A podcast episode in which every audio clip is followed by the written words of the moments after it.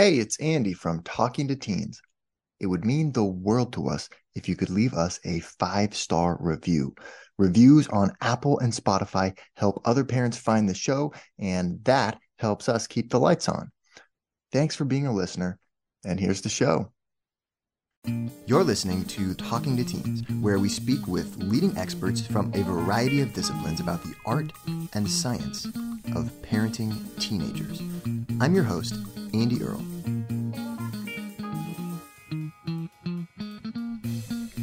We're here today with Nicholas Boothman, who is the author of one of the books that really changed my life when I was in high school and got me interested in the psychology of interpersonal communication. It's called How to Make People Like You in 90 Seconds or Less. Has sold over 3 million copies, translated into 30 plus languages. Really excited and interested to talk to him today about ideas from that book and also from his new book, Story Speak, which is about how businesses and people can develop the skill of speaking in stories. Let's jump into this here. Nick, thanks so much for being here. My pleasure. Great to meet you. My qualifications, apart from what I've written, are that the total age of my children is 216. So I've got 216 years of parenting experience. They're all useful. They all they all got amazing jobs all over the world, seriously good jobs. And we raised hers, mine, and ours, which is we raised all of them, but hers from her first marriage, my wife's from her first marriage, mine from my first marriage, and ours together. We raised all of them, which are also is, is special. So that, that's my experience in parenting. So I've been through a lot of teenage years, and my grandchildren are now in their teens. So I've got generations that I, we can look at the various generations of teen and see how they have developed to where they are now. And the changes, as you know, are massive. And also, uh, my experience is also the European experience and the North American experience and the British experience, all of which are different. Uh, we commute to Portugal, and we, I have grandchildren in Portugal who are raised very differently there than children in North America. In fact, my 10 year old grandson, who's quite small, for the last two years has been training to be a bullfighter. Wow. So that would render my uh, daughter in prison if she was in North America for doing that. But he loves it. I mean, you can't stop it. It's his choice. And he's brilliant. He's very, very clever and very, very smart. So I've got a lot of perspective along a lot of things. But the North American concept that you are your kids' friends is nonsense. It's absolute nonsense. You know, you're there for them, you're there to guide them, you're there to do stuff for them, and you love them and you'll die for them. You're friend, give me a break. We're wearing the same clothes, give me a break. Or you're called Junior the Third, give me a break. You know, I think your job in your job as a parent is to produce a, a, a productive member of society who is resourceful and uh, and you know the philosophy that Wendy, my wife, and I have had is basically it's roots and wings. You know, you're 14, you're now a consequential thinker, you're now on the edge of the nest. I'll kick you up the arse and start flapping you know, because you've got to make, make something of your life. And not in a nasty way, in a great fun way. I have so many people I hear from these younger generations say, oh, my job in life is to make sure my kid never has a bad day. no, they're everywhere. I talk to thousands of people all the time. I just did a three-day workshop now. I've just come off it this weekend. And they're there. They're everywhere talking about their kids like their kids are, you know, here's the news for you. We live in a generation where we have one and a half generations of soft, decadent, overprotected, over-photographed, and under-inspired children, and it's not their fault. But they've been told that they're special. Well, you're not special. Not yeah. you're special till you leave home. Then nobody gives two hoots about you. Yeah, okay. It's the same way when I wrote my love book. I make someone fall in love with you in 90 minutes or less. To write that book, we looked at 2,400 couples who've been together for more than 20 years and were still actively crazy about each other, and 300 people who consistently messed up in relationships. All my books are based on modeling excellence in other people. Okay. Because I learned writing my love book, and it's the same with what we're talking about now. There is so much terrible advice out there. There is so mm. much crappy advice about love, about raising children. People giving advice, boys, children are a bunch of wankers, okay, who cannot work and cannot find a job. All my kids have found work since they were old enough to work. They all found it. We've never given them anything except an upbringing. And they've done it on their own. They paid their way through university, they did everything. We're there for them, we love them, and they know that. And they love each other because they're hers, mine, and ours. But none of this, you know, I'm your best friend. You know, crazy. It would it would never work. It, too many broken hearts when you're trying to be each other's friends. Right.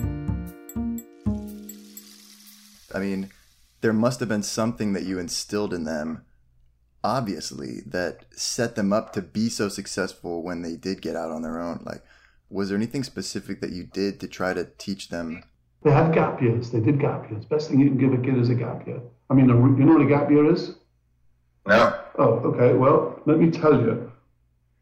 Uh, let me take my youngest, Pippa, for example. Pippa is now 35 and now lives in Paris and, uh, and travels all over the world. I mean, she was in Denver last week, she was in Berlin three days ago, she's in Oslo now, she's in.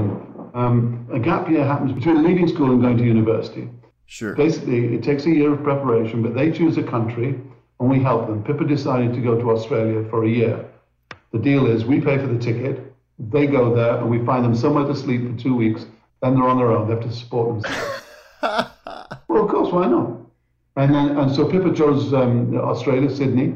We bought the ticket, and got her down there. Found found somewhere. The, in fact, the house of a, the daughter of a friend of ours who we knew growing up is now was then uh, had moved there and lived there with her family. Pippa slept on the sofa there for two weeks, and then left there which was the deal, and found uh, got while she was there, she got a job filing in a doctor's office. Then she found her own apartment, and at one point phoned us in tears saying, "I worked, I found an apartment. I have um, just paid first and last month's rent. I've been in there, and it's full of cockroaches. I can't sleep there." And she was crying, and she was very, very upset because they basically lost all, all her money. I said, Pippa, you know the deal. I'll bring you home now. We sort it out, which was really, really hard as a parent for both Wendy and I. Awful but, you know, that's the deal. You give up, we bring you home. And you know what? Nothing. Three agonizing days. On the fourth day, she phoned me. You won't believe it. I met this couple. They run a cell phone store. I'm running. I'm selling cell phones at this store on Bondi Beach. They're amazing. I'm staying in the spare room of their apartment. Everything's great. And blah blah blah blah blah. She spent the whole time there. Got other jobs. Did really well. Came back, and she she left a girl and came back a woman. You know, resourceful. It's about being resourceful. And the truth is, that, uh, that is something that parents at all costs attempt to avoid is the fact yeah. that desperation is the mightiest driver of all. If your yeah. kid can experience that, right, I'm sitting on a doorstep somewhere, I've got nothing, what am I going to do? You can get through that. You can do anything in life. I mean, maybe it's happened to you. I don't know. Maybe it happened to your brother. Maybe, but it, it doesn't happen a lot. I mean, what happened with Pippa was a bit extreme, but all my kids did a gap year. And part of the is the planning. Said, fine, well, you know, you, what, how do you, how, what do you need to get there? And by now they realize, well, you know, you need a visa. Uh, you need to get a shot. You need a passport. You need all this stuff. They have to sort that out for themselves too. Instead of having their parents do it for them, where they learn nothing. And they're just bloody useless afterwards. You can talk about what you want in their talks and whether the kids get about being pregnant or driving drunk or whatever. But if they're not resourceful at that stage, well, you really have to do something about it. You know, if your kids are bozo, I'm not saying my kids are well behaved, good. No, they're crazy, they're wild, they're, they can party hard and work hard. you know, but, but no, I really think this is what kids need. Slowly over the generations, this has been taken away by, by parents uh, who for the large part, yeah. have, no, have no people skills either, um, who've pampered their kids and, and brought up a bunch of kids who are really good at when someone points their cell phone at them at posing without being asked, uh, and then completely unresourceful. And they're lovely kids, it's not their fault. I think there's a fear uh, especially in middle class families, that my kids are going to get behind, or that if I let them struggle too much, that they're going to fall behind other kids who who don't do that, right? And I mean, you kind of glossed over it, but that moment where your daughter is calling you in tears, uh, like the natural reaction as a parent is empathy, is I want to help, you know. And I think you make the right choice, which is you force her to deal with it on her own. But for some reason, that's really hard for parents to do course it's hard. I'm, okay, but I'm really interested in that conversation, right? Especially given your specialty in communication and stuff like that. I wonder if we could dissect that a little bit. The conversation with your daughter when she's really struggling, there must be a balance there between, you know, empathizing with her and like loving her, right, and supporting her, but at the same time saying you're on your own. You know? Well, no, I didn't say. What I said was, you know, the, I'll bring you home right now. You'll be fine. I see. I'll, Right. We can put you on a plane and bring you home now, but it's over. Yeah. You know, you're not going back. So it's up to you. And that's life, really. You know, you can you can give up and, and you'll be safe. I'll I'll catch you. Or you can go on. It's your choice. When my oldest daughter Joanna went to university to study industrial design, there were nights she phoned in tears saying, I'm going crazy, I can't take it anymore. And this, that's fine. Well, you, we don't you pack it in, pack it in, give up, and go and do something else. Well, think about it if I was you. Call me in tomorrow, or call me the day after. And it was always, oh, I felt so bad last night, you know. But I didn't say there, there, there, there. And it's not, look, it's, it's believe me, it's my wife is a lot better at this than I am. Uh, because, but we're both pretty practical people. Well, we're, we're very emotional people, but you know, you're, you're raising a you're raising a splendid creature. Well, like I said before, at 14, they're consequential thinkers. You don't need to tell them if you get drunk and drive, you, you'll crash. You don't need to tell them that. You're going to say, look, what are you going to do about it if you get pissed? What are you going to do? You're going to call key, keys or us or cars or us and get a, or get a cab home? 'Cause that's what I want to know. You know, if they're going shagging and, and don't say, did you did you have sex last night? What are they going to say? To say, no, I don't know. Of course they're going to say that. Uh, Richard Branson has a story of what his mother did when he was five years old. He was making such a, you know, the story of his mother kicking him out of the car and saying, "Find your own way home." But basically, he was in the car and his mother was fed up with him, and she said, "You know, get out of the car and you find your own way home." And he did. And he attributes that to his ability to basically do anything. We haven't done exactly that with our kids, but plenty of times they've, well, because we live on a farm. Look, we know they're going to say, "Oh, well, they think we're going to get them." I'm not going to get you. Figure it out for yourself. And it, that's not a bad thing to do with a kid. That's a good thing to do for a kid. It makes them resourceful, and it also makes them responsible. They think, "Oh, well, next time they're not going to go and bail me out. I better figure it work this one out a little bit better." Because this at, at 12 or 13, the kids are a bit nuts. They're a bit nuts all through their teens. They're definitely nuts through their teens, but they are smart as hell, and they're great storytellers. They can lie, lie like crazy. Sure.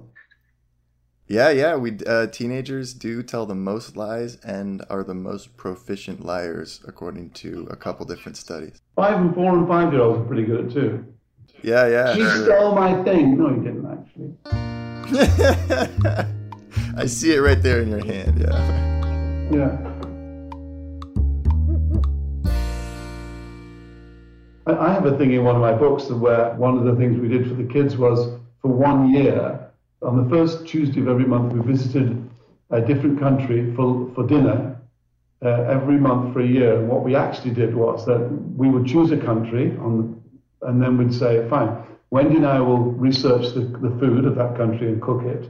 And you guys will go and research the country. One would do tourism, one would do industry, one would do weather, I don't know, whatever. And then when we had the meal, each kid had to stand up between the course and for about three or four minutes give a little talk.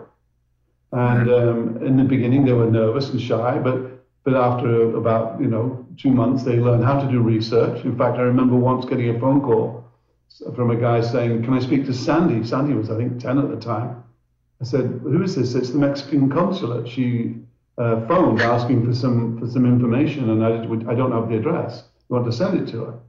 Well, you know, do you think that it helped our kids in their life growing up after when five of them can stand up at the drop of a hat and improvise a speech anywhere? Of course, it helped them. Absolutely. Did it help them when they were stuck in Sydney, in Sydney, in Australia, and they knew they could, they knew how to get up and walk into somewhere and start talking to people about what they need? Of course, it helped them. But I mean, that's more use than trying to make sure your kid doesn't have a bad day. Teach them how to be to speak in public. It's the, it's the number one identifiable predictor of success: the ability to speak up and say something important or not something that matters. Right, and it's also the number one fear that people list when they list fears. Yeah, it's the number one fear until someone's standing in front of you with a with a machete in your face. Yeah, exactly. Can we talk a little more about your new book? I really want to Definitely. recommend it to people. You mentioned that this is a good thing to teach kids how to be raconteurs. What are some things that we could do with our teenagers or to kind of help them develop these skills, you think? Well, first of all, I say that about all my books to parents who say, "How can I get my kid leave it lying around at home. Don't tell them to read it, just leave it there, and you'll see it's moved the next day. All right. Whatever you, whatever you do, don't say read this because they'll say sure and they won't read it. All right. Leave it right. lying around. I've spoken about story speaking in my other books. Uh, uh, in fact, I put somewhere on it, and this is absolutely true. It's a proven fact that story speakers earn more, outperform, do better in school and college, get hired and promoted faster, and get better service in person and over the phone than fact speakers. And um, so this book tells you a how to become interesting um, by using the senses in what you're saying, what, what you see, hear, feel, smell, and taste. So you can actually capture other people's imagination. The imagination is the strongest power that anybody possesses. Napoleon Bonaparte said, "Imagination rules the world," and it does. If you can capture someone's imagination, you can do anything with them. And this will show you how to capture other people's imaginations. Imagination is the strongest power we possess. That, that's it's stronger than willpower. That's why diets don't work. So if you can catch your kids' imagination instead of telling them facts and figures, you'll capture their hearts as well. It shows you how to make images that you can insert in someone's head that they can't shake loose and they will remember. Warren Buffett is probably one of the best people at this in the in the in the states, and he knows it. He puts what I call icolas, little icola images. It's in the book how to do it. And for example, when he was asked how he feels about his job, he said, "I tap dance to work." That's an icola. That's sticking an image in someone's head. He could have given them 15 pages of description how he feels about his job, or he just told them what it does for him. The number one identifiable predictor of success after 20 years of looking was the ability to speak up, called social extroversion. That was done, uh, uh some research done at Stanford University. Once you've spoken up, well, the great truth about face to face communication uh, is that you're a genius until you open your mouth. So, uh, you know, these kids have to learn what that something that's come out of their mouth which is useful. And look, you know, the kids are great. They're, they're greater today than they've ever been. They're just getting messed up um, by parents who don't know how to raise productive kids. The book is also, uh, it will tell you how to tell stories that have a point. I just use the story of Pippa to you to illustrate the fact that a kid needs independence and can triumph through it. Instead of telling you, yeah. instead of telling you, oh yeah, this, I told you a little story.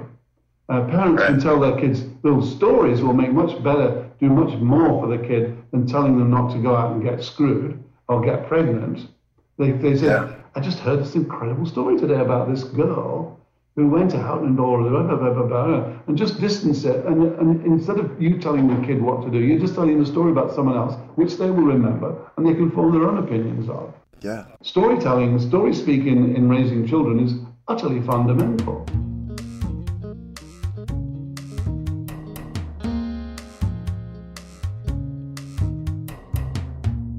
When I did this, this teaching course uh, in, in uh, it's actually local here this weekend, it's called uh, Speak and Get Paid. Um, these people wanted to be uh, professional speakers, and I taught them how to do it in, in different ways, techniques, all of are in the book. And, but the moment they mastered how to tell a short story, what I call a point story, a story to illustrate a point, and not, not just a, a yarn, the panel, and the panel was a, it was a big time panel. We had the vice president of National Speakers Bureau in Chicago there. The moment they launched into a, into a point story, you could see the panel lean forward and time uh. started to stand still. Because stories are to the human mind what food is to the body. It's all stories. Everything in our life, from the moment we wake up in the morning for listening to the news or the, the weather report, is a story. Here's what's going to happen today, and here's the middle, and here's the end. You know, TV shows, it's a story. A book is a story. You get into the, the, the office and you're standing around the water cooler and someone's telling you what they did last night. It's a story. The rest yeah. is work in between. And we live in between stories. That's it. And, and our kids can all, my kids can all, and my wife, and all of our friends that we hang out with, they tell fantastic stories all the time. It's like the pub in England. You go down to the pub in England, what are you going to hear? You're going to hear 100 guys telling stories. There may be big yarns, or, you know, the fish wasn't that big, it was that big, you know, bull. Um, but it, they're all telling stories. That's what you do. What do you do in a pub? You have a beer, a bit of cheese, and a story. That's what you go to the pub for. it's true. You go down the pub, what for? A beer, a pie, and a story.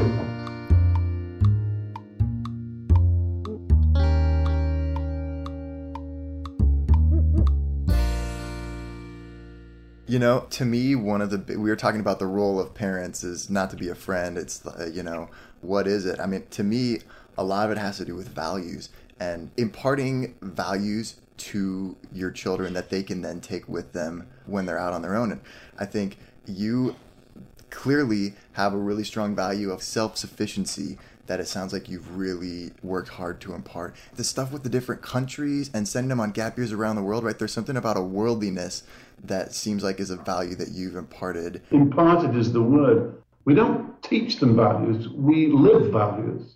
Yeah, right. Uh, I mean, the only things I would say to the, the boys is you stand up when an adult comes in the room, you're polite. And I'm, I'm very happy that my kids have style, which I think is hugely overlooked.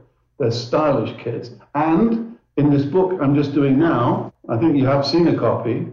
Yeah. Right at the beginning, I talk about, I, in my, my acknowledgement, it is to, wait, I'm going to read it to you. The story speakers everywhere, but it means for raconteurs everywhere.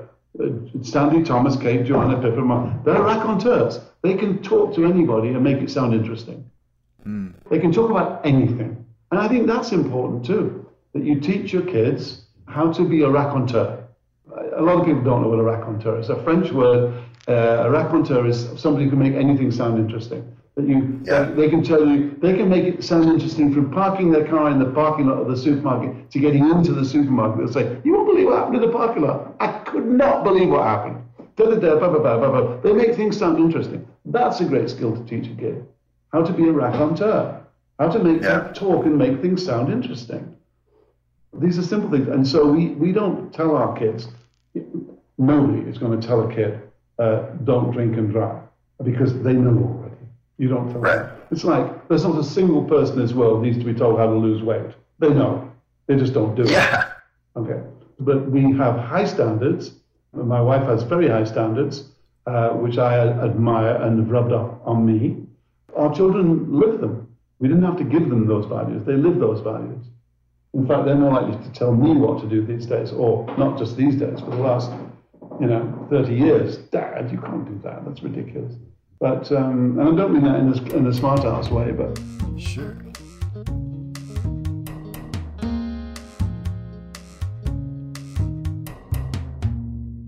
Look, when our grandchildren came over from Portugal, now they thought great because they, because they came over with their parents, then they were left here for three weeks. They thought great. For once, they can have their iPhones and their iPads in bed. Not a chance. You hand them in before you go to bed, and they were fine. You're not you're not having that thing going whilst you're trying to sleep. They never slept so well in their lives, and they didn't argue either. You put your phone down here, or else you go sleep in the garden you know, there's a lot of research that kids today are are like sleeping with these things under their pillow, right? I mean, they're taking the phones to bed with them, and even just the light from the screen delays melatonin production for hours is terrible for the sleep cycle right like not to mention the intrusion of these devices into our lives right and um and not to mention the dumbing down of the imagination you know if you went to bed when i was a kid occasionally i could listen to a a, a play on the radio, a drama, a radio drama, mm. which is great for the imagination. Uh, this has been so much fun, and uh, well, thank you. And nice to meet okay. you. Absolutely, yes, yes. Okay, No, no, no, no. All right. Have a wonderful afternoon. Bye bye. Okay, bye. Thanks for listening to the Talking to Teens podcast. If you have any questions or just want to connect, you can always reach me by email, andy at talkingtoteens.com. We'll see you next time.